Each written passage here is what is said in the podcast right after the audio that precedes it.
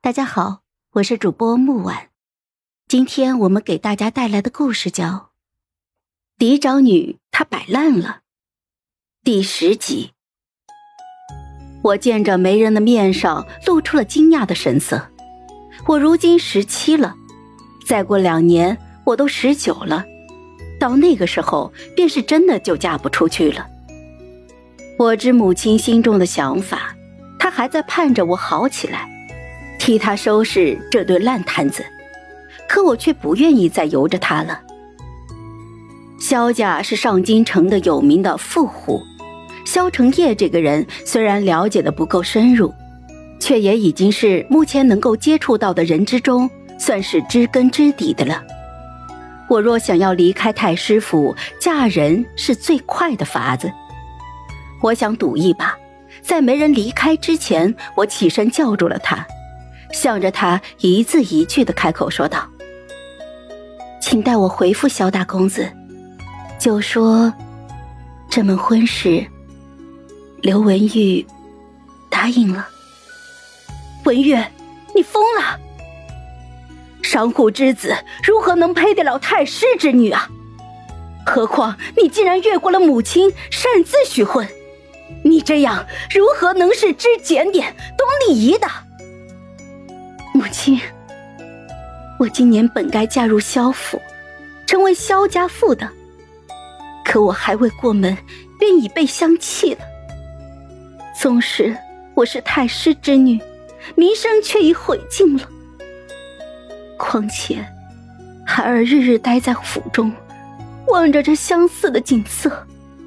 便日日都回想起那悲惨催心之日，恨不得即刻羞愤而死。我望着他，手掌捶着心口，生悲行怒，字字泣血，力气喊他一声：“母亲。”母亲似乎被我的话镇住了，好一会儿才回过神来，有些心虚的将目光就转开了。一旁的刘婉晴见状就要开口说话，却被刘锦州狠狠的瞪住了。过了一会儿，母亲才对那媒人缓缓的开口说道：“哎呀，如今事出仓促，我还需与家中人商量。”你们且回去吧，改日再来。讲完这些，母亲看起来也累了，由王妈妈扶着就要回去。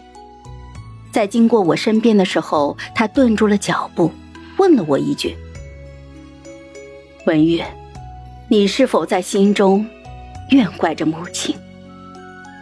我低下头，咬住了下唇，不说话。良久之后，母亲长叹了一声。腔调里嚷上了一些悲切。你太懂事儿了，也吃太多苦了。我早说了，在母亲的心里，两个冰桶就可以平了她对我的愧疚的。我要说什么，做什么，样样都比不过她最心疼的刘婉晴，粘着她撒两声娇。我若要向他求什么，一定要我将过去那些不堪一次又一次的撕扯给他看，才能换得他一点的心酸动容。哪怕他现在垂着泪，心头觉得耽误了我，可过两天见我无事之后，便又会将我放到一边去。谁家的女儿，当成了这样？当天夜里，我便托人去问了萧成业，为什么这般的突然？他的回复亦是简洁：“我怕你等不得了。”他这话我当时想不明白，但很快便明白了。那一日，父亲下朝回家，身边跟着久违的刘怀光，他面色红润，神采飞扬，看起来很是得意。